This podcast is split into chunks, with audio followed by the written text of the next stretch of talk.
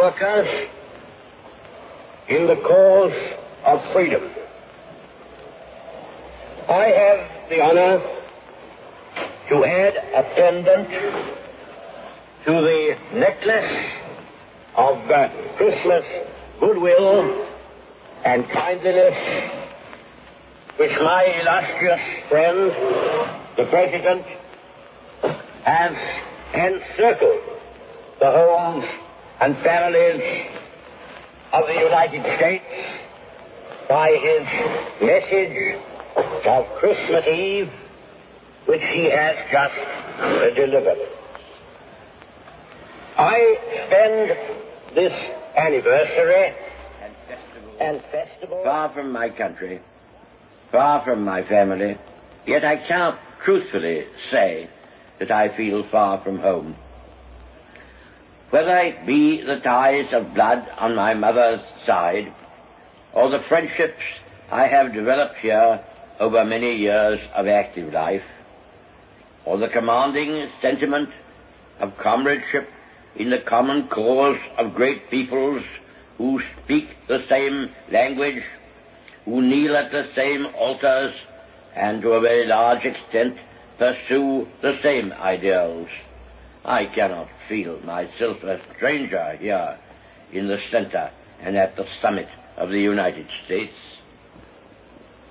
I feel a sense of unity and fraternal association, which added to the kindliness of your welcome, convinces me that I have a right to sit at your fireside and share your Christmas joys. This is a strange Christmas Eve. Almost the whole world is locked in deadly struggle, and with the most terrible weapons which science can devise, the nations advance upon each other. Ill would it be for us this Christmas tide if we were not sure that no greed for the land or wealth of any other people, no vulgar ambition, no morbid lust for material gain at the expense of others had led us to the field.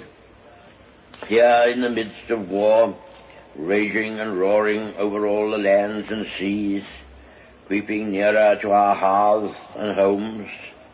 Here, amid all the tumult, we have tonight the peace of the Spirit in each cottage home and in every generous heart.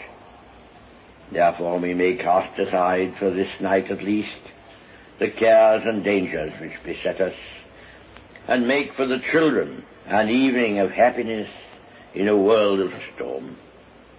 Here then, for one night only, each home throughout the English-speaking world should be a brightly lighted island of happiness and peace.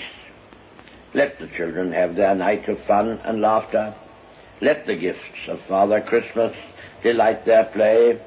Let us grown-ups share to the full in their unstinted pleasures before we turn again to the stern task and the formidable years that lie before us, resolved that by our sacrifice and daring these same children shall not be robbed of their inheritance or denied their right to live in a free and decent world. And so, in God's mercy, a happy Christmas to you all.